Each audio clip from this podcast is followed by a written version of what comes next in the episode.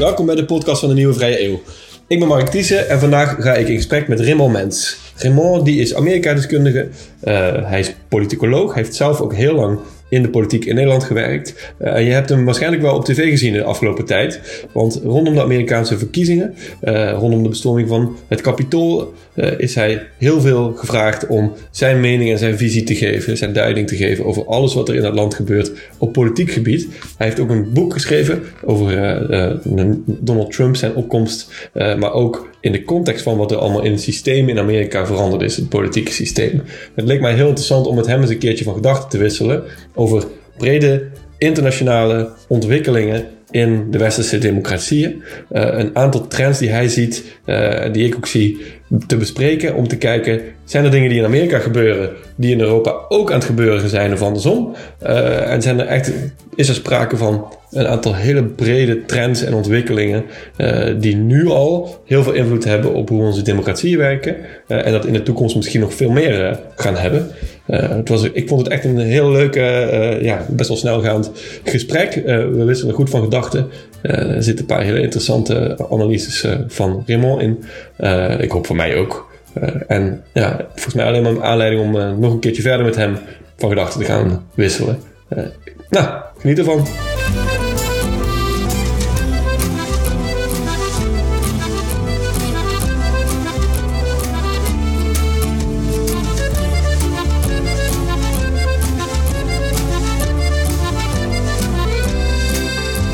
Raymond Mens, welkom in onze podcast. Leuk man, dankjewel. Zeker, zeker. Heel leuk om jou hier te zien. Wij kennen elkaar uh, al een tijd. Uh, ja, hoe lang eigenlijk uh, al? Ik zou niet eens weten. Goeie vraag. Ik denk wel een jaar of... Nou ja, ik denk een kleine... Ja, dan kunnen ze via Facebook uh, in... Uh, hebben jullie een Facebookpagina of niet? Zeker, ja. Het antwoord vind oh, je in de show notes. Oh, is goed. Ja, ik denk een kleine... T- ja, misschien is tien jaar wat te lang, maar in ieder geval wel een tijdje. Ja, ja, ja en toen werkten wij allebei uh, in de politiek bij de V V D. Ja. En inmiddels uh, uh, zijn we uitgevlogen. Uitgevlogen. Uh, alleen maar gelukkiger geworden. Knapper ook. Hè? Ik zie, kan, jij kan nou zien. Jij, jij bent wel zo iemand die uh, gewoon uh, met de jaren fitter en knapper gaat uitzien, uh, volgens mij. Ja, ik vind dat dus niet. Ik vind dat ik er heel slecht uitzie. Maar dat komt, maar dat gaat voor de luisteraars misschien te ver. Maar ik heb een beetje last van apneu, dus ik slaap een beetje slecht. Ah, dus dan, en dan ja. zit ik steeds in de spiegel te kijken en denk ik, oh Ray, wat zie je er slecht uit. Ah, nee, dat is helemaal niet waar, joh. Valt het mee? Oké, okay. Dat ja. zie ik waarschijnlijk alleen maar zelf. Ja, precies. Ja. Ja. Maar jij, jij bent heel veel in de media geweest uh, vanwege de Amerikaanse verkiezingen uh, en vanwege jouw boek. Uh, en ik dacht, het zou, lijkt mij echt super gaaf om met jou uh, te praten over... Uh, de ontwikkelingen die, die dus gaande zijn in westerse democratieën. Uh, met, met jouw kennis vanuit Amerika en ook je kennis van de Nederlandse politiek. Een aantal van die ontwikkelingen bespreken. Um, uh, natuurlijk, uh, misschien is Amerika wel de broedkamer van heel veel van de dingen die in Nederland gebeuren. Ja. Um, en, soms ook andersom. Soms ook andersom, soms ook andersom. Ja, en om te beginnen lijkt het mij leuk om uh, ook even te, stil te staan bij jouw, uh, jouw afgelopen half jaar, denk ik. Want jouw boek is volgens mij net na de zomer uitgekomen. Ja, september kwam het uit. Ja. September. En dan natuurlijk die verkiezingen en uh, de bestorming van het Kapitool. Je hebt alles uh, van heel dichtbij, uh, uh, ja, niet ja. van heel dichtbij meegemaakt, maar wel uh, heel erg dichtbij gevolgd, denk ik. Uh, wat mij opviel is dat jij al heel vroeg aan het, uh, aan het uh, schrijven en het uh, vertellen was over dat, uh, dat de, de G O P, de, de Republikeinse partij, wat er ook zou gebeuren na die verkiezingen, dat, dat, dat die, die Trump-ideologie eigenlijk voor generaties uh, in die partij zal blijven zitten. Hè? Dus uh, dat zie je volgens mij nu gebeuren, denk ik. Of denk je dat het toch uh, nog een andere kant op zal gaan?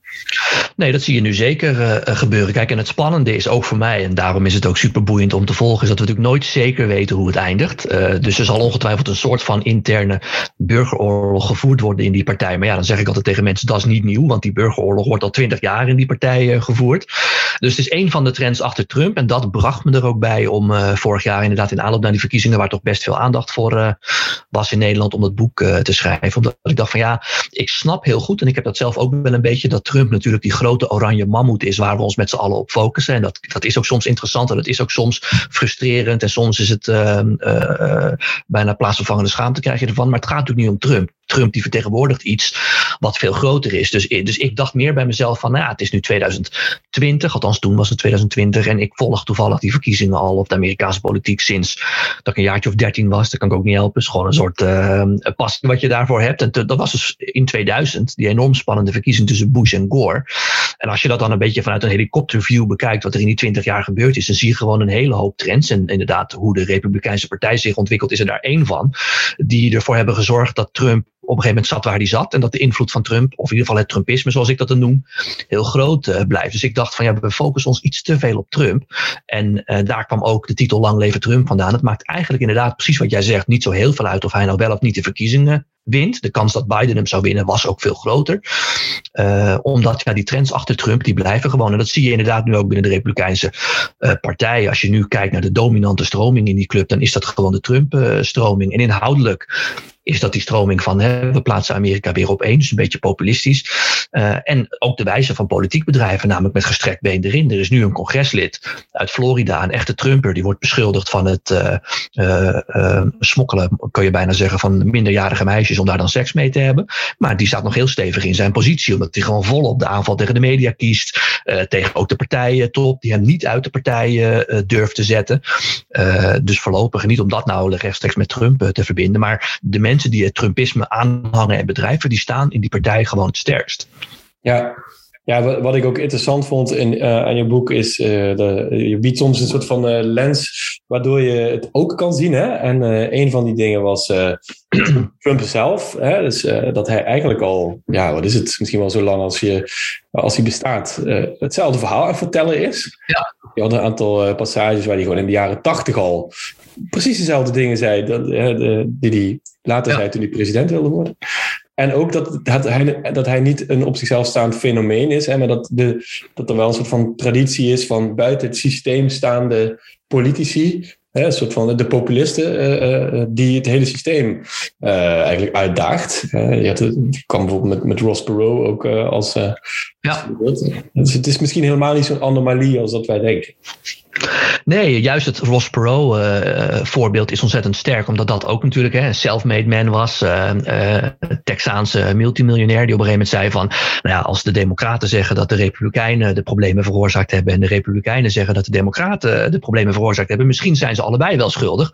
En moet er iemand van buiten komen. Ik kan ook iedereen aanraden die, en dat zal best voor jullie luisteraars gelden... Uh, die een beetje interesse daarin hebben om op YouTube die debatten uit negentien tweeënnegentig uh, terug te kijken. Tussen uh, toen nog gouverneur Bill Clinton... president Bush senior en Ross Perot dus, die onafhankelijke kandidaat. Ja, die, die, die komt echt als een buitenstaander binnenstormen. Een beetje à la Fortuyn uh, doet hij me ook wel eens aan denken. Uh, maar een van de lessen van Ross Perot was juist dat hoe succesvol je ook bent, uh, dat het toch handiger is om voorman of voorvrouw te zijn van een van die twee partijen. En dat is ook weer zo'n trend achter Trump. Omdat dat twee partijenstelsel daar muurvast zit. Uh, ik heb op zich over weinig dingen een mening, want ik probeer gewoon vaak uh, te duiden. Maar ik ben heel blij dat we in Nederland net verkiezingen hebben gehad met elf veel partijen. Uh, omdat dat gewoon super verfrissend is. En je hebt er daar maar twee, dus altijd links of rechts, Coca-Cola of Pepsi. Uh, en meer smaken zijn er niet. En Trump heeft in feite gewoon gedacht van ja, wat Ross Perot kon, dat kan ik beter. Ik kan namelijk wel winnen als ik gewoon zorg dat ik een, een, een vehikel heb. Ja. En het vehikel was nou eenmaal die, uh, die partij. Dus uh, daar kun je zeker veel, veel van leren. En wat mij het meest verbaast, maar ik ben benieuwd hoe jij daarover denkt. Ik heb sowieso een hekel aan woorden als populist of populisme. Ik kan daar niet zoveel mee. Uh, Fortuyn zei altijd, als een populist is die iemand uh, naar de bek praat, dan ben ik geen populist. Maar als een populist iemand is die dingen op een begrijpelijke manier uitlegt, dan ben ik heel graag een populist. Uh, en wat mij heel erg stoorde bij Trump altijd, is dat mensen zeggen, oh hij doet maar wat. Of hij zegt maar wat. Of uh, hij praat mensen naar de bek. Terwijl ik dacht van ja, wat je van zijn ideeën vindt, dat is nummer twee. Maar uh, volgens mij is er gewoon een heel uh, comprehensive, dus, dus gewoon een, een hele uh, scherp omlijnde visie uh, die Trump heeft en die hij ook al tientallen jaren uh, uh, verwoordt, los van wat je ervan vindt. Dus als mensen dan zeiden van ja, Trump zeg maar wat of Trump heeft geen ideeën, dan denk ik ja, hoe kun je het, uh, ik kan me geen politicus bedenken in Amerika die duidelijker zijn ideeën formuleert. Ja, ja ik, ik, ik, vind, ik vind de term populist wel een goede term om bepaalde politici of politieke stromingen aan te duiden, omdat het volgens mij gaat over...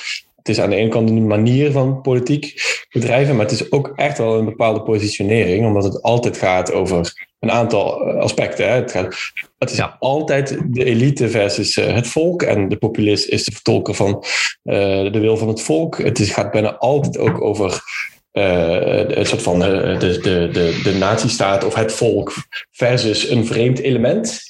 Wat, ja. uh, uh, wat het volk uh, bedreigt. Hè? Of dat nou uh, uh, mensen uit andere landen zijn, of een ander land, of, of wat dan ook. Of, of arme mensen. Wat, uh, dit is altijd, zo'n aspect zit er wel in. Um, en, en ze spelen ook echt in, en dat is meer de manier van politiek bedrijven, toch op bepaalde, uh, hoe zeg je dat, grievances. Hè? Dus uh, ja. uh, de onderbuik. Uh, dingen die, die, waarvan ze weten dat, dat mensen er Uh, boos of, of bang of wat dan ook uh, van worden. Nee, maar iedere politicus, politicus is natuurlijk op een bepaalde manier een populist. Maar dat dat zo is, wil niet zeggen dat er niet ook gewoon een genre populistische uh, politiek bestaat. Nou ja, en ik kan me een keer een, uh, een toespraak van jou herinneren, die jij een keer gehouden hebt voor een uh, bijeenkomst, waarin je zei van uh, uh, uh, politici moeten juist leren om populistisch te zijn. Ja, tot een bepaalde, tot een bepaalde hoogte zeker. Hè? En dan met name als het gaat over dat je uh, uh, probeert om door middel van taal of wat dan ook het gat te dichten met de mensen die je vertegenwoordigt. Hè? Dus ja. uh, um, als het dat is, dan is het helemaal niet slecht om populist te zijn. Maar ja. uh, de categorie Trump, Baudet, uh, uh, Fortuyn in bepaalde mate, uh, dat is wel een aparte categorie populisten, wat mij betreft. En Mark Rutte noemde het goed populisme en slecht populisme, volgens mij. Hè? Ja, ja. ja, dat is dan slecht populisme, denk ik. Uh, het, maar, maar, to, maar toch, want, want, want je hebt gelijk hoe je het uh, zegt, en ik benoem dat ook in de conclusie van mijn boek, maar wat ik er dus vervelend aan vind zijn twee dingen. Het eerste is dat het meteen de discussie doodslaat. Oh, dus iemand is een populist, dus dan deugt hij of zij niet. Ja, want dat, dat is de achterliggende ja. conclusie. Terwijl ik dan denk van ja, hem of haar wordt ook die gelegenheid geboden. En dat is ook, als ik het het over die trends achter Trump hebt, dan is het vooral van, hè, dus we kunnen uh, kijken naar het feit dat Trump zo erg bijvoorbeeld de media bespeelt, maar de media laten dat toe. Uh, ja. We kunnen praten over het feit dat hij die partij heeft overgenomen, maar de partij laat het toe. Nou, zo kunnen we van voorbeeld naar voorbeeld.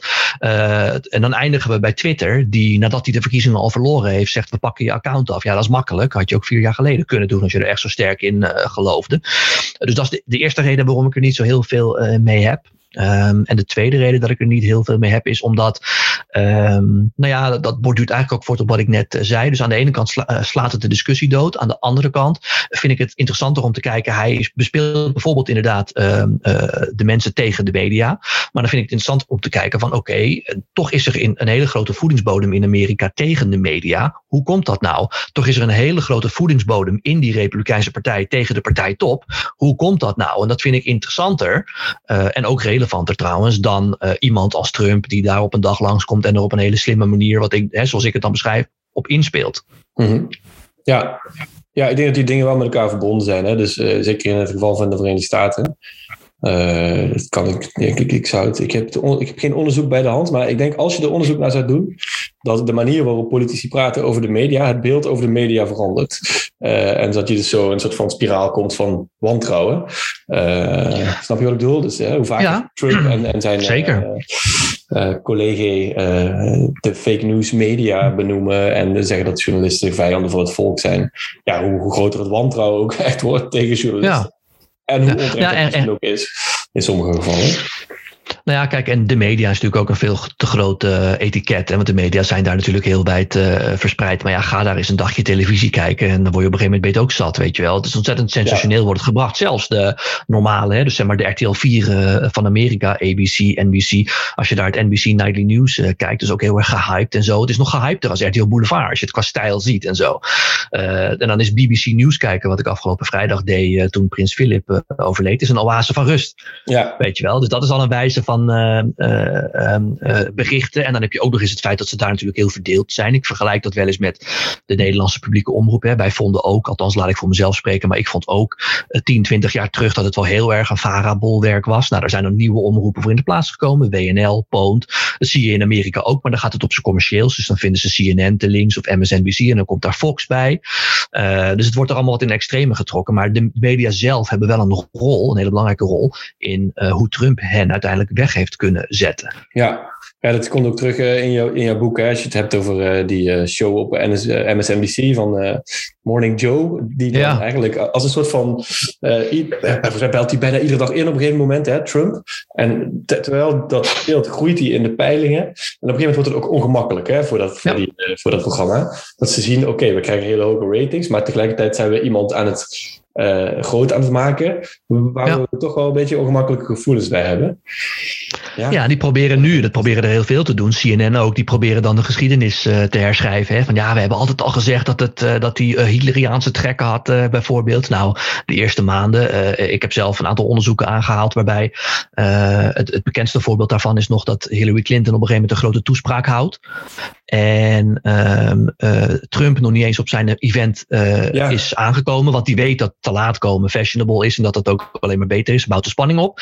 Uh, maar toch zenden ze zijn event uit. Want de uh, banner onderaan in beeld van Trump komt eraan. Ja, dat houdt meer kijkers vast als van Hillary Clinton spreekt nu. Daar val je een beetje van in slaap soms. Dus ja. uh, de media zijn er natuurlijk mede schuldig aan. En zeker ook Morning Joe, dat uh, programma, die belde inderdaad iedere dag met hem. En leuk en lachen en grappig. En dat snap ik ook wel. Dat, dat zie je in Nederland natuurlijk ook. Hè? Uh, uh, waarom krijgt Baudet alsnog acht zetels en niet vier? Ja, omdat het gewoon een vrij tamme campagne was. En hij liep daar weg en had toen ruzie met die en was toen boos op die. Uh, maar krijgt ook overal ruim uh, de gelegenheid om dat verhaal te vertellen. Ja, ja en, en uh, dat is meteen een van die, van die trends hè, die, uh, die wij ook uh, voor uh, besproken hebben, die je ziet, zowel in de V S als in Nederland. In Nederland wel, gelukkig denk ik, uh, minder heftig dan in de V S. Maar de rol die de media spelen ook in, in het grootmaken en kleinmaken van politici. En volgens mij ook hoe bepaalde politici dat systeem kunnen gamen. Hè? Dus Trump en Baudet, die weten natuurlijk precies uh, uh, hoe ze die cyclus moeten bespelen. En, en uh, 's ochtends iets roepen uh, wat uh, schandalig is. Uh, twee dagen lang je bek houden.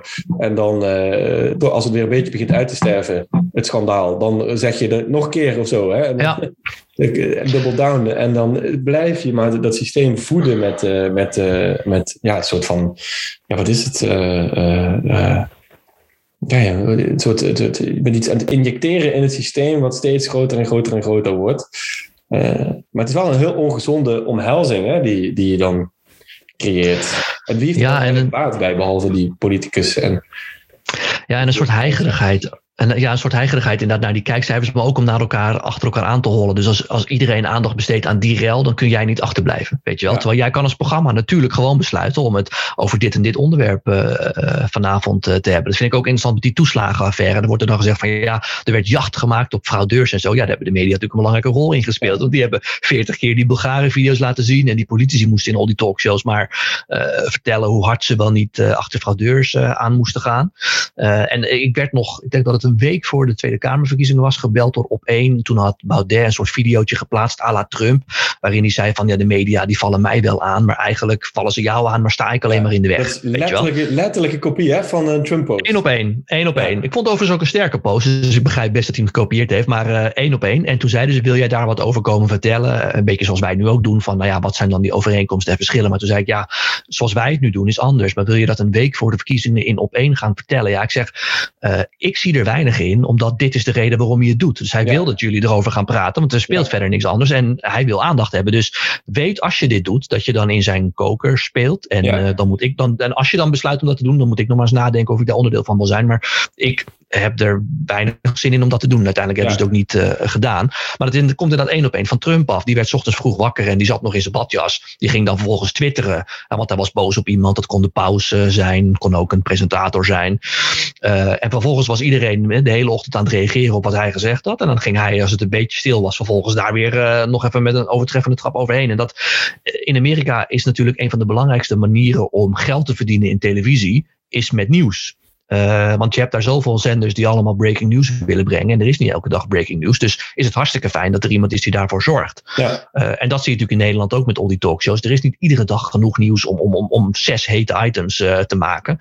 Uh, maar ja, het is wel fijn dat er iemand is die daar dan ook af en toe zijn best voor doet. Om daarvoor probeert uh, te zorgen. Daarom zat Theo Hiddema ook gisteren weer bij uh, Op één. Ja, ja, die meldt verder ook vrij weinig. Maar het is, een, het is een leuke man. Hij zorgt voor aan spra- uh, spraakmakende televisie. Ik zag ja. net alweer wat berichtjes uh, daarover. Nou, dan denken ze, ja, mooi gedaan. Maar er gaat een zeer perverse werking van uit. Hè? Even als je het uh, natuurlijk los van die uitzending, die een groot succes kan zijn, want veel mensen kijken en voelen zich vermaakt. Dit is wel gif dat je in je, in je mediabestel spuit zelf. Ja. En in je politieke systeem en in je samenleving. Want uiteindelijk wordt het een soort van, en dat proef ik ook wel in jouw boek, het, het, het wordt steeds meer een een spektakel. En wie het grootste spektakel kan creëren, ja, die wordt je nieuwe premier of die wordt je ja. uh, succesvolle leider of wat dan ook. Hè. En het heeft niets meer te maken met wie is nou eigenlijk een verantwoordelijke bestuurder voor, voor je land of zo. Uh, en, en op alle vlakken van media tot, tot ook de politiek zelf speelt. Ja, het is, af, ja, het is, ik beschreef het zelf als een soort uh, real-life Game of Thrones. En uh, dat begint dan inderdaad, uh, uh, nou zometeen gaat het weer beginnen in de zomer van tweeduizend tweeëntwintig. En dan gaan al die kandidaten zich presenteren. Uh, en die slachten elkaar dan af. En uiteindelijk blijven er dan twee over en die proberen elkaar dan af te slachten. En uiteindelijk heb je een winnaar. En het gaat puur over uh, beeldvorming. En dat vond ik dus juist weer, en dan komen we terug op Trumps visie, dat Trump in ieder geval nog de enige was die ook echt concrete ideeën te bedden bracht. En dan werd er tegen mij in die talkshows wel eens gezegd van ja, maar dat zijn allemaal ouderwetse ideeën, weet je wel. Dan denk ik, ja, dat kan. Maar dat is jouw mening over zijn Wat ideeën. Wat waren die ideeën dan?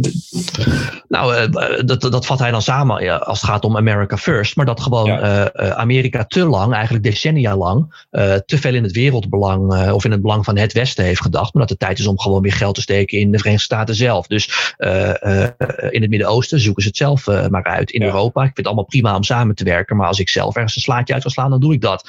Uh, Saudi-Arabië, ja, als je journalist... Ja, als je een journalist naar de wereld kijkt, hè?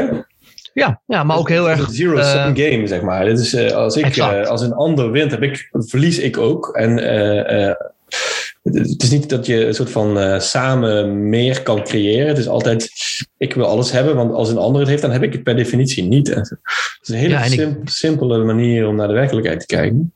Wat nee, ik denk dat op korte termijn kan, kan werken natuurlijk. Nee, ik denk dat het klopt hoor. En uh, ik, ik noem dat dan gewoon transactiepolitiek. En dat heeft ja. Trump uh, uh, gedaan. En uh, ik weet dat er ook heel veel af te dingen valt natuurlijk op zijn. Want ik ben niet een enorm fan om dan te zeggen over zijn, hè, zijn, zijn roemruchte zakelijke carrière. Ik weet ook wel dat hij veel geld heeft geërfd. En dat hij ook veel geld uh, verkwanseld uh, heeft. Maar uh, hij heeft wel uh, uh, nou ja, een jaartje of vijftig in die New Yorkse vastgoedwereld uh, uh, rondgedwaald. En kan je één ding vertellen, daar leer je alleen maar inderdaad precies wat jij net beschreef. Uh, ja, en, en dat doet hij natuurlijk op het politieke toneel ook. Dus zowel in de relatie, maar ook internationaal, in de internationale verhoudingen, is het inderdaad een zero-sum uh, game. En uh, dat, dat kun je dus ook als Saudi-Arabië journalist in stukjes snijden. Dat mag. Maar ja, er is ook nog een wapendeal uh, te doen. Dus die pak ja. ik wel, anders pakt iemand anders uh, hem. En, en, ja. en er is gewoon, en dat is daar, op, opnieuw, dan denk ik van ja, dus, dus Trump die verwoordt dat op die wijze. En dat doet hij inderdaad, zoals jij zei, al heel erg lang. Uh, maar er is ook gewoon een voedingsbodem voor. Niet alleen in de Republikeinse Partij, maar ook in de Democratische Partij. Om gewoon wat zakelijker ja. naar de wereld uh, te kijken. En dat, dat, hè, dat, dat speelt van de week ook weer. Als je die enorme uh, chaos zag bij de uh, Amerikaans-Mexicaanse grens. Omdat Biden heeft gezegd, uh, we zijn weer een barmhartig land en u bent hier welkom. Ja, Trump heeft gewoon gezegd van we gaan daar een muur bouwen. Nou, los van wat je ervan vindt. Hè? En we gaan eens rustig kijken welke mensen we eigenlijk nodig hebben. En dan is natuurlijk de conclusie van het verhaal dat ze heel veel juist mensen nodig hebben in die sectoren waar Trump ze liever niet ziet. Uh, maar er is wel een enorm uh, potentieel voor zo'n verhaal in de Amerikaanse politiek. Ja, ja het is um, um, wat ik een beetje bij Trump zie en ook bij uh, Baudet, denk ik, en, en uh, laten we zien, die categorie populisten. Ja. Als ik het nog zo mag doen. Het mag, ja, ja. Het is, het is en, ook en, zo. Hè? Ik zeg niet dat het niet zo is. Breed, want ik denk dat de andere politici het ook wel gebruiken. Is dat je volgens mij steeds meer een soort van tyrannie van het gezonde verstand aan het krijgen bent. Hè? En, ja. en als ik dat zeg, denkt iedereen, hoezo, dat is toch geweldig gezond verstand. Maar uh, inmiddels, wat, wat ik een beetje, hoe ik de wereld ben gaan zien, is dat gezond verstand gewoon meestal het verkeerd heeft. Dit, je gezonde verstand heeft het eigenlijk altijd simpelweg verkeerd.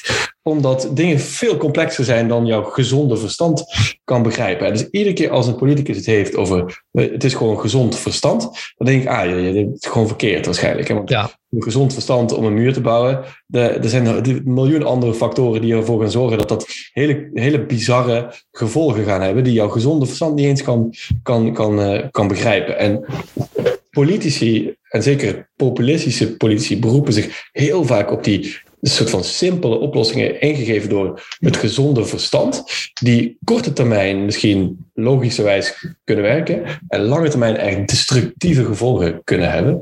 Uh, maar het is wel iets dat werkt, hè? Want ja... Uh, ge- maar waarom werkt het? Omdat het heel logisch... Dat is interessant. Volgens mij, als je, ja, dat is interessant. Dus, dus ik denk dat mensen op zoek zijn naar vaak een, een, een...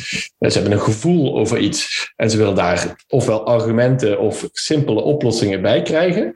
En uh, uh, iets wat zij met hun gezonde verstand kunnen begrijpen, is dus heel makkelijk om, om dat gevoel ook vervolgens mee te zeg je dat, rationaliseren. Hè? Dus uh, ik wil dat er iets gedaan wordt aan immigratie. Uh, zet gewoon een muur neer. Ja. Dus, hè, nou, waarom niet? Zet een muur neer, is opgelost. Is natuurlijk niet zo, maar het is wel makkelijk om, om, om dat vervolgens voor jezelf als een soort van... Uh, het is makkelijker dan het antwoord, immigratie is er altijd geweest en er is eigenlijk vrij weinig wat je kan doen om te voorkomen dat het uh, gebeurt. Of je moet jezelf zoveel pijn gaan doen zelf, dat het eigenlijk de moeite niet meer waard is, hè, om, om er iets aan te doen. Nee. Dus het is, het is een soort van ja. uh, de makkelijke op- nee, dat... oplossingen die rationaliseren wat je gevoel je ingeeft. Of zo. Ja, dat, ik ben het met je eens, maar er zit denk ik ook nog een ander aspect aan. Tenminste, dat valt mij dan uh, steeds op. Kijk, wat jij net zegt bijvoorbeeld met... Uh, uh, wat, wat ik probeer te doen is een beetje duiden wat er gebeurt, weet je wel. En als ik dan, wat jij net zegt met gezond verstand en zo, als een politicus dat zegt. Ik vind überhaupt, als ik aan die... Uh, volgens mij noemde de koning dat de manische meningenmachine. Als ik aan zo'n talkshowtafel mensen zie met uh, een mening, en een hele sterke mening. Ja, ik denk vaak bij mezelf van ja... Ik maak me ook wel zorgen om bepaalde dingen, maar je kan mij net zo goed naar links of naar rechts praten. Ik bedoel, ik heb niet een enorm sterke mening over hoe iets ja. opgelost uh, moet worden, weet je wel. Ik vind, uh, ik vind marktwerking in de zorg prima, maar ik ben het ook eens als mensen zeggen dat moet eigenlijk niet kunnen in de zorg. En dan vind ik ook prima om de andere kant op te gaan. Ik hoor het wel, weet je wel. Ik ben vrij makkelijk uh, daarin. Ja. Als ik maar heel veel keuze zelf uh, heb, dat vind ik belangrijk. Maar... Um, Ik denk ook dat, het, ja, het klinkt makkelijk als iemand inderdaad zegt van, joh, we bouwen een muur. Maar het komt ook uh, door een vacuüm, denk ik. Er is, en dat zie ik ook in de Nederlandse politiek, maar ik ben benieuwd hoe jij dat ziet, een enorm vacuüm aan gewoon ideeën, aan visie. Los van wat die visie dan, uh, dan is. Ik heb ook met de afgelopen verkiezingen, ja, ik heb dan op Mark, uh, al tenminste op de V V D uh, gestemd. Ik heb uiteraard Peter Valstar aangeklikt, maar uh, ik heb wel op de V V D uh, gestemd. Uh, iemand waar we ook mee gewerkt hebben, voor de luisteraars. Wil je nog een goedje uh, doen aan Peter Valstar? Ja, Peter, hartstikke leuk dat je nu in de Kamer zit. Ik wens je veel succes. Boeiende week achter de rug uh, gehad al meteen. En het zal de laatste niet zijn. Maar, maar het, het was wel... Ja, daar heb ik op gestemd op de V V D. Omdat ik vind dat ze gewoon... Ja, ik ken daar mensen. En ik vind dat ze de boel goed uh, managen. Maar het, het, je mag ook een, een soort visie op een gegeven moment verwachten. En dat zie ik in de hele... Ja, dat zie ik vrij weinig in de Nederlandse politiek. En dat zie je ook in Amerika niet. En dan kun jij zeggen dat bijvoorbeeld... Ja, zo'n Trump met zo'n muur... Met hele makkelijke oplossingen komt. Maar er wordt ook geen visie tegenover gezet. Dus, dus van Biden niet. En in de Nederlandse politiek merk ik het ook uh, weinig. Ik bedoel, ik, ik ben ooit... Uh, Uh, politiek geïnspireerd geraakt door Pim Fortuyn. En dan weet ik dat mensen dan denken, oh ja, Nederland is vol. Maar dat was maar een piepklein onderdeeltje van zijn visie. Wat was zijn visie? Zijn visie was, uh, de, over, de, de wereld verandert heel snel. Hè, globalisering, uh, oude instituties, uh, die zijn steeds minder uh, belangrijk. En dus moet de overheid vooral de menselijke maat betrachten. Dus ja. zorgen dat mensen niet in het systeem verzuipen. Dus uh, neem zoiets als de toeslagenaffaire. Er moet eigenlijk gewoon in ieder dorp een, een overheidsloket staan. Dat kan ook gewoon met de moderne middelen die we hebben. En dat je heel makkelijk... Uh, alles kan regelen uh, voor je belastingen bijvoorbeeld of toeslagen. In plaats van dat je nu als, als ouderen allemaal studenten moet inhuren. Omdat je anders ook door de boom het bos niet ziet met je belastingformulieren. Uh, en kleine scholen, kleine ziekenhuizen. En inderdaad niet te veel mensen van buiten te massaal toelaten. Die uit culturen komen die niet één op één stroken met de onze. Dus uh, dat is wel een visie. Kun je het mee eens of oneens zijn. Maar ik vond het een visie. En je merkt nu, vind ik,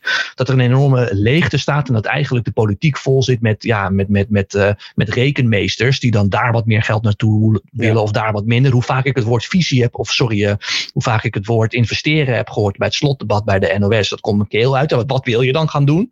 Wil je geld anders inzetten? Meestal wel. Of wil je mensen anders inzetten? Wil je de cultuur in de zorg veranderen? Ik bedoel, het is mij een raadsel. En dan is het heel makkelijk voor andere politici, zoals om even de link naar Trump te maken, om met dat soort oplossingen te komen. Want er wordt ook niks tegenovergesteld. Nee, nee dat klopt denk ik. Ja. Dat is heel interessant. En, en, en uh, uh, uh, ja, je hebt aan de ene kant die visies. En een andere ontwikkeling die jij ook signaleerde uh, was dat je die vervaging hebt van ideologische scheidslijnen. Hè? Dus eigenlijk uh, doen we het al tweehonderd jaar met misschien wel dezelfde soort visies en ideologieën. Ja. En worden ze steeds meer met elkaar uh, vermengd. Waardoor er ook niets meer... Ja, eigenlijk niet heel veel meer is om ja. onderscheidend op te zijn. Hè? Dat zag je heel erg... In die Nederlandse verkiezingen vond ik, hè, dus, dus als je naar die debatten keek, nou inderdaad, weinig visie, maar ook weinig ideologische verschillen. Uh, je, je zou zo zes partijen kunnen weg ja. uitgummen daar op dat podium ja. en het zou nog steeds hetzelfde debat zijn. Uh, dat biedt inderdaad veel ruimte voor mensen die op de vorm anders zijn. Hè? Dus uh, uh, die, die, zoals Trump, zoals Baudet, zoals Wilders, op de vorm totaal anders zijn dan, dan de gevestigde orde. Dus omdat er niet een soort van ideologisch conflict meer is, ga je, ga je onderscheid maken op vorm eigenlijk. En dan heb je de nette mensen ja. en de niet zo nette mensen en de, hè, wat, wat de V V D wel zei, de optimisten en de pessimist. Heeft niets meer te maken met ideologie en met, met visie, maar echt met ja, wat voor vorm eigenlijk en, en, en wat voor personen ook kies je voor. Ja. Uh, nee, maar ik denk maar wat dat zou daarvoor in de plaats komen dan? Dat vind ik dan interessant. Ja, als, als historicus, zeg maar. Gaan we dan nieuwe ideologieën krijgen? Krijgen we een soort van nieuwe periode van radicalisering van de oude ideologieën, waardoor ze weer lijnrecht tegenover elkaar komen te staan? Of wat is er aan de hand? Ja, nou ja, geef het antwoord zou ik zeggen. Maar hoe ik het zelf zie... Of het systeem? Nou ja, dat denk ik dus. Ik, ik denk dat je een soort vervaging van die ideologische scheidslijnen ziet, omdat die ook gewoon niet meer relevant zijn in de huidige samenleving. Hè. Vroeger was dat wel zo. Dan las je ook een bepaalde krant, dan keek je naar een bepaalde omroep, dan ging je ook nog naar bepaalde verenigingen. Nu is dat allemaal niet meer zo en het lijkt me ook heel gezond. En, en misschien ben ik daar extreem in hoor, omdat ik inderdaad, uh, uh, ja, als, als iemand een goed argument heb, heeft om alle marktwerking uit de zorg te halen of om het volledig te vermarkten. Ik bedoel, ik kan allebei de kant op. Als je me uitlegt waarom het voor mij beter is, vind ik prima. Uh, of dat, dat mensen niet in de problemen uh, raken, want ik denk niet alleen maar aan mezelf uh, bij verkiezingen. Gewoon uh, wat voor systeem willen we met elkaar. Maar um, uh, wat ik denk dat, het, dat, dat politici te doen staat en ook politieke partijen is om gewoon door die wasstraat uh, te gaan en te kijken van oké, okay, waarom zijn we nu op aarde en, en waar willen we nu met z'n allen naartoe als samenleving? Uh, en, en, en daar dan nieuwe waarden omheen uh, te bouwen. En er hoeft niet eens zozeer gestoeld te zijn op oude, ja, je mag wel zeggen dat het misschien gestoeld is op oude ideologieën, maar dat je dat dan wel de eenentwintigste eeuw inbrengt. Dat zou fijn zijn. Um, ja, en, dat... En, en dat zie ik eigenlijk niet. Dus, dus om een voorbeeld te noemen, want we hebben het steeds over die populisten. Ik vind bijvoorbeeld een goed voorbeeld de Partij voor de Dieren. Die een hele heldere visie hebben, die ook op tal van thema's toepasbaar is. De naam is een beetje misleidend, maar van ja, die consumptiemaatschappij zoals we die hebben ja. opgebouwd in de loop der eeuwen, is gewoon niet houdbaar. En daar betalen we op tal van terreinen de prijs uh, voor. Uh, en, dat, mag, en, en, dat mag je niet zeggen in deze podcast, Gemmel. Sorry, moet, dat, sorry. Dat moet sorry. je echt terugnemen. Hier, hier eten we gewoon vlees, of niet? Oh, sorry. Nee, maar de consumptiemaatschappij is toch het mooiste wat er is? Ja, die is mooi, maar is, is het houdbaar dat we ja, okay. uh, per dag, dan moet ik even de, de cijfers opzoeken, maar is het houdbaar dat we per dag uh, uh, miljoenen koeien door de, door de machine gooien? Nee, en kuikentjes. Dat is en, en, en, dat is verschrikkelijk inderdaad. Ja. Dus, en, en, en los van het, wat zij ook inderdaad terecht nu zeggen met, uh, met de coronacrisis, van dan krijg je ook nog eens het risico op allerlei virussen uh, door. Los van dat het immoreel is. Uh, en, en hoe mooi zou het zijn als we gewoon dat vlees gewoon uh, naar plantaardig of dat we gewoon in fabriek die, uh, die cellen ja. gaan uh, verbouwen. Zo, dat is beter voor de openbare ruimte en zo. Nou ja, ik bedoel, ik ben geen Partij voor de Dieren stemmer, maar het is me helder. Uh, en ik vind het een moderne visie. Ja. Um, en, en, en, dat, dat, en, en dan is het, ja, dat soort verhalen zou ik dan vaker horen van andere uh, politici. En ik denk dat daar een enorme leegte uh, op ontstaat. Hè? Ik bedoel, als je bijvoorbeeld nu naar rechtse partijen kijkt, ja, dan stem ik V V D, omdat ik vind dat ze de boel goed uh, managen. Rutte ook. Uh, wil je wat extremer uh, tegen de islam, heb je nog Geert. Dan kun je nog kiezen ja. voor uh, wat wappies bij Forum. Wil je de wappies, maar dan die ook potentieel wel mee willen regeren als enige andere rechtse partij van de V V D, heb je nog ja eenentwintig. En dat is zo jammer dat het alleen maar om dat soort verschilletjes gaat. Ik wil die verhalen horen. Ja. Maar misschien ben ik heel ouderwets. Nee, nee, nee. Maar dit is, zo werken mensen. Mensen zoeken verhalen om de wereld te verklaren. Ja. Met name om, om hun eigen gevoelens, uh, uh, munitie, uh, of hoe zeg je dat? Uh, uh, te rationaliseren. Uh, Ja, interessant uh, wat je zei ook is dat, dat de huidige zeg maar, ideologieën en visies eigenlijk niet meer passen bij de huidige wereld. Hè? Dat klopt echt. Hè? Dat, dus, ja. Als je naar de PvdA kijkt, ja sorry, maar waar, waar zit je dan te kijken? Het is, het is, het is gewoon geen plek meer eigenlijk. Nee, en, en waarom en, besta je nog? Waarom besta je nog? Dus ik ga ja. op met drie anderen, maar dit verhaal is gewoon niet meer onderscheidend genoeg. Nou, maar ik, ik, ik ben benieuwd hoe jij dat ziet. Want ik heb dus wel, uh, dat ga op in anderen. Ik snap dat wel en ik snap Job Cohen ook wel. Alleen uh, waar in Amerika ik constateer dat je dus beter gewoon een van die twee partijen kan kapen. Want er is geen ruimte voor een derde, dat is er niet. Is het in Nederland natuurlijk op zich best wel dom om te gaan fuseren, toch? Want uiteindelijk hou je dan ook, als je geen nieuwe ideeën hebt, net zoveel zeteltjes over als de partijen waar je oorspronkelijk mee gefuseerd uh, bent. Want dat zie je nu, wat ik net zei, op rechts ook gebeuren. Ja, of minder, het verschil, of minder. Ja, of minder. Maar het enige verschil tussen Forum en Ja eenentwintig is dat Forum uh, niet meedoet en Ja eenentwintig zou eventueel mee willen doen. Ja. Uh, en dat kun je natuurlijk zo meteen op links ook krijgen als er dan ja. weer een grote linkse partij komt. Dus ik zou eerder zeggen, in plaats van fuseren, maar daarom zeg ik, ik ben benieuwd hoe jij dat ziet, ik zou eerder zeggen, in plaats van fuseren, uh, uh, als PvdA, haal die visie. Die, die, die ja, nee, niet stoppen, maar Kok heeft ooit gezegd, de ideologische, ideologische veren schudden we af. Ja, dat vond maar, ik heel maar, goed. Maar, maar het probleem is dat er niks voor in de plaats is gekomen. Nee, en die, maar die, die, die Ik denk, als je dat zo... Uh, het ideologie, ideologieën die komen niet uh, iedere vijf jaar. Hè? Dat is echt, ja. We doen het niet voor niks al, laten uh, we zeggen, honderd, tweehonderd jaar met dezelfde. Aantal ja. zijn ook opgekomen en weer verdwenen. Met, laten we zeggen, uh, niet uh, onopgemerkt uh, verd- uh, in hun korte bestaan. Uh, ide- nieuwe ideologieën die ontstaan op het moment dat het eigenlijk al laat is. Uh, omdat de dingen gaan schuren in de, zeg maar de, de, laten we zeggen, de politieke werkelijkheid en de werkelijkheid in de samenleving of economische ja. ontwikkelingen. En omdat de, de, de bestaande machtsstructuren en het verhaal dat zij hebben gecreëerd om die macht te legitimiseren niet meer passen bij de wereld die er inmiddels is gecreëerd, krijg je niet, nieuwe ideologieën. Uh, en, maar, maar volgens mij kan je terugkijken en uh, is dat nooit gegaan zonder gigantische verschuivingen op alle gebieden. Hè? Als echt een grote nieuwe ideologie opkomt, dan krijg je massale uh, uh, bewegingen in een andere richting. Dus mocht, dat, mocht het echt zo zijn dat de huidige ideologieën of, uh, niet meer gaan passen bij de wereld die nu bestaat of over waar die heen gaat, dan ga je gigantische veranderingen krijgen. Dus dan komt er straks iets nieuws wat wij ons niet kunnen bedenken op dit moment ook. Dat kunnen wij ons waarschijnlijk niet voorstellen wat dat is. Dat is alsof je in zestienhonderdvierenzeventig leeft en je moet het communisme gaan voorspellen. Dat kan niet. Dat, dat weet je gewoon niet.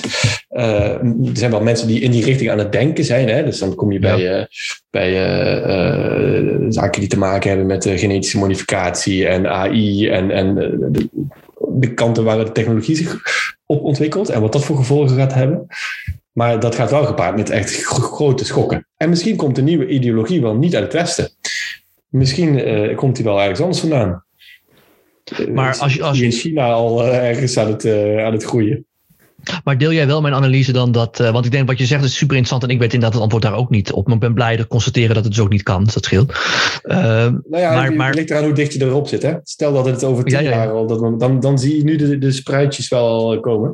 En bij de, en dan, ik denk dat het uit de hoek van de genetische... van, van zeg maar, de gemodificeerde mens gaat komen. En de verhouding mens-technologie uh, in plaats van de verhouding uh, mensen tot elkaar en mens-god en zo.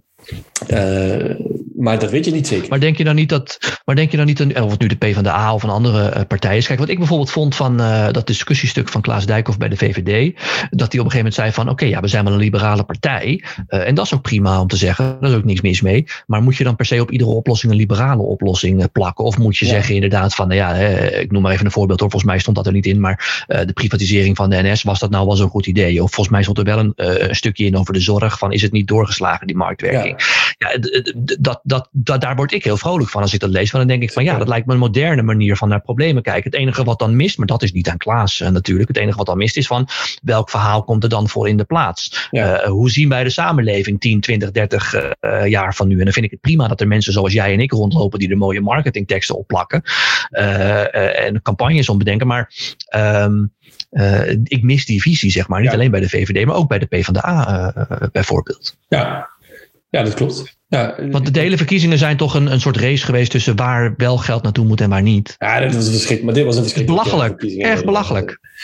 Ja, dit was waardeloos. Ja, alsof er allemaal ambtenaren... Het is bijna een ambtenarenverkiezing met mensen die zeggen... Ja. Ja, daar moet wat meer, daar moet wat minder. Dat wordt dan het is wel erger geweest, hè? Dat geloof ik. Het is erger geweest nou ja. toen, dat ze elkaar in de debatten de, de percentages uit de C P B-doorrekeningen gingen, gingen oplepelen. Je denkt, oké, okay, nou ja. En, en ik, denk dus, ik, ik denk dus, om een soort vergelijking te maken met Amerika en hier, ik denk dus uh, dat, uh, want in de, eind jaren negentig bijvoorbeeld, toen, dan, toen was een beetje onder het journaal het idee van ja, die verkiezingen in tweeduizend twee, die zullen wel weer net zo saai worden als die uit negentien, wat was het, uh, achtennegentig. Uh, namelijk uh, inderdaad allemaal mensen, en, en, niet, niet, niet Wim Kok meer, maar misschien Ad Melkert, Hans Dijkstal, die inderdaad al die C P B-berekeningen tegen elkaar uh, gaan vertellen. Uh, en toen kwam daar in één keer die buitenstaander. En, en ik denk dus, en dan kun je dus, ja, was Fortuyn een populist? Ja, dat zal hij zelf denk ik ook wel beamen, maar ik vind het dus interessanter om te kijken van in welke leegte springt hij. Of zoals Fortuyn het noemde, er is een veenbrand en ja, je mag mij aanrekenen dat het nu een uitslaande brand is, maar die veenbrand was er. Ja. Uh, en, en, en er zit daar dus, hè, de rol van de media speelt daarin uh, mee, die vonden het ook maar wat leuk dat er nu een soort uh, rellerige nicht uit Rotterdam uh, kwam. Zo, zo zag Fortuyn dat zelf ook, die rol speelde die graag.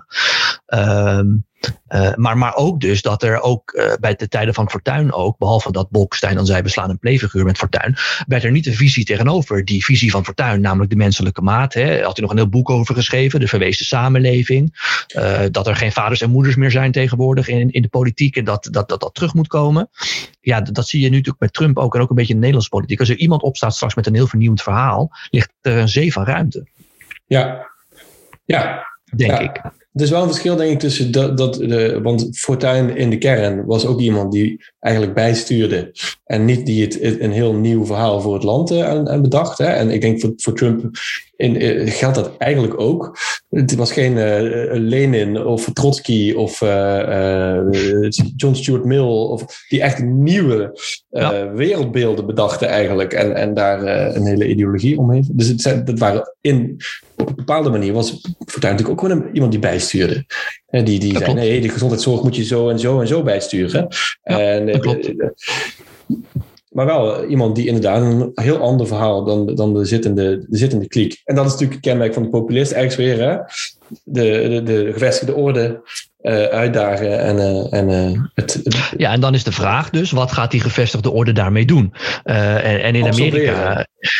Nou ja, in, in Amerika bijvoorbeeld zie je dat die, die Republikeinse partij dus nu, dat hadden we geconstateerd, overgenomen is door de Trump-aanhang. Uh, dus dat wordt, wat, wat dat, dat, dat vind ik ook interessant, dat mensen dan zeggen, uh, ja, maar zoals Trump, zo iemand uh, komt er niet snel nog een keer, weet nee, je wel. Omdat Trump natuurlijk al, en, dat is, en dan zeg ik, dat is ook zo. Maar bedenk je eens wat iemand als Trump, die iets uh, uh, gepolijster is, die iets vriendelijker spreekt en die iets diplomatieker is, wat die allemaal kan bereiken. Ja. He, dus ik kan Nikki Haley, oud-gouverneur van South Carolina, maar ook governor Ron DeSantis nu van Florida. Dat zijn allemaal Trumpjes, maar allemaal een stuk netter met wat minder schandalen en iets meer uh, politieke ervaring. Ja, wat denk je wat die misschien wel kunnen bereiken? Misschien wel veel meer. Uh, ja.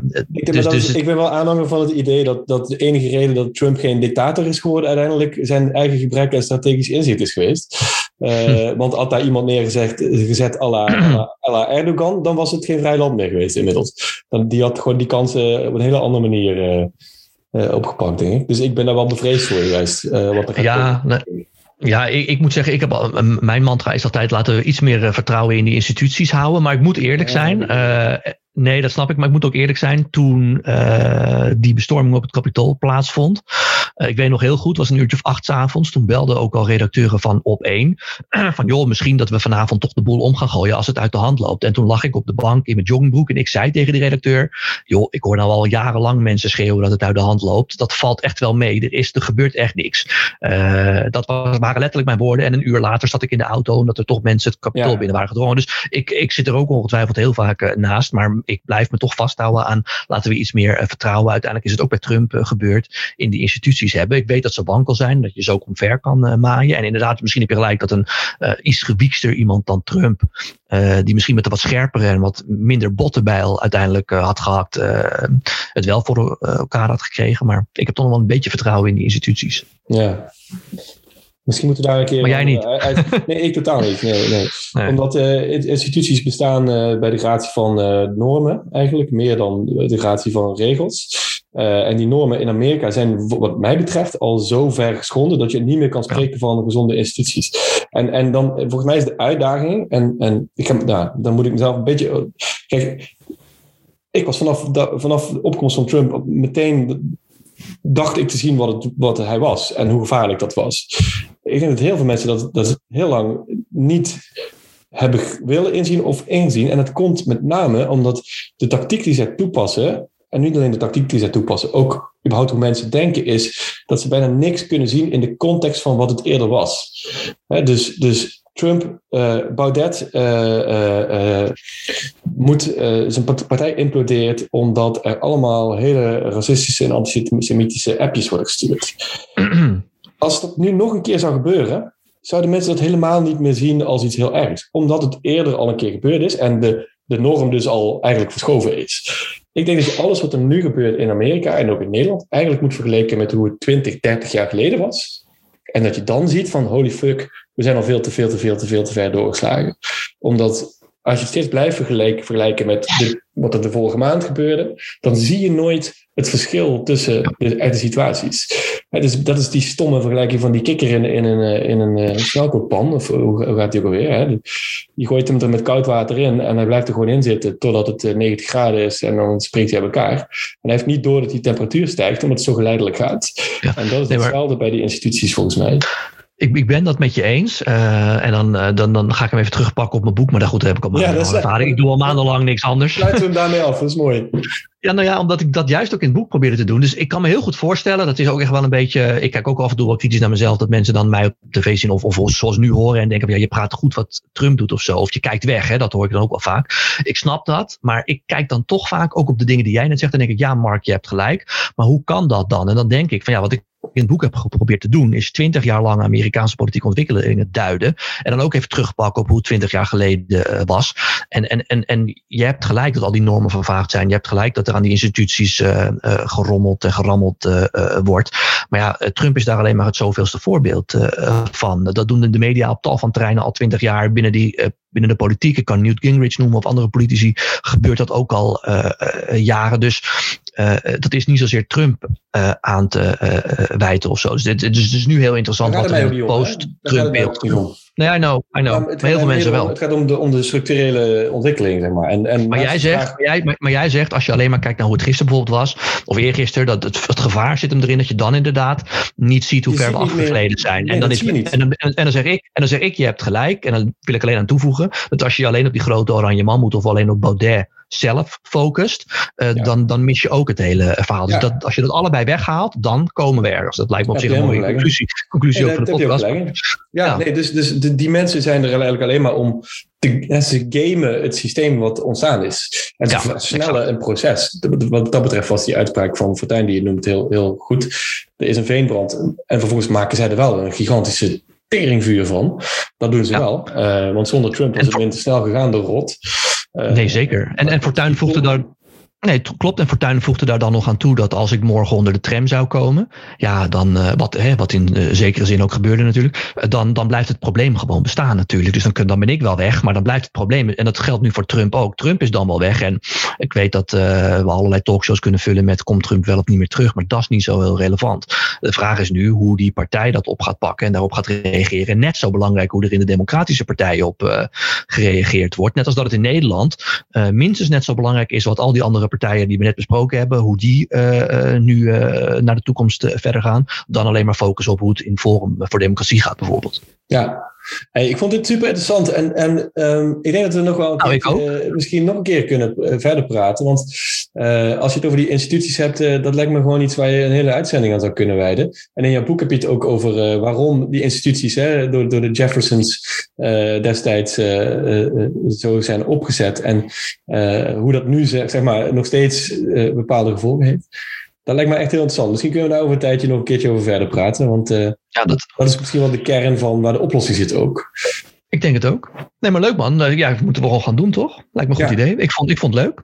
Heel mooi. Allee, bedankt. En uh, ja, moet je nog, ga je nog uh, iets interessants doen de komende weken? Met, uh, uh, heb je nog een primeur voor ons? Um, nee, niet. Ja, behalve dat we de komende weken neem ik juist een beetje uh, rust. Ik ga een beetje relaxen en nadenken over een tweede boek. Maar ik weet nog niet waar het over gaat. Dus ik heb ook nog nee. geen primeur voor. Althans, ik heb een idee waar het over gaat. Maar ongetwijfeld mooie... iets. Ongetwijfeld gaat het boek over iets waar we het net over gehad hebben. Oh, Oké, okay. ja, ja, ja. Hebben we het over M V V gehad? Ga je daarover schrijven, ja? Hele mooie ja, boeken ik... bij Maastricht. Zoeken. Er worden wel veel boeken over geschreven natuurlijk. Hele kasten vol, maar uh, het is altijd nog een plek voor eentje. Ja, het enige wat ik kan is iets over Telstar, omdat ik daar te vroeger wel eens heen uh, ja, ging. Uh, toen hadden we nog na-competitie. Daar gingen we zelfs met de bus overal naartoe, omdat we na-competitie tegen Emmen of Zwolle moesten spelen en zo. Ja, de Witte ja. Leeuwen. De Witte Leeuwen, ja. Mooi man. Mooi. Ja, zeker. Ik ben ook nog een keertje geweest. Hey, top. Ik wil je hartelijk bedanken. En uh, nou, tot de volgende keer. En graag gedaan, man. Yes. Doei, doei. Hoi, hoi.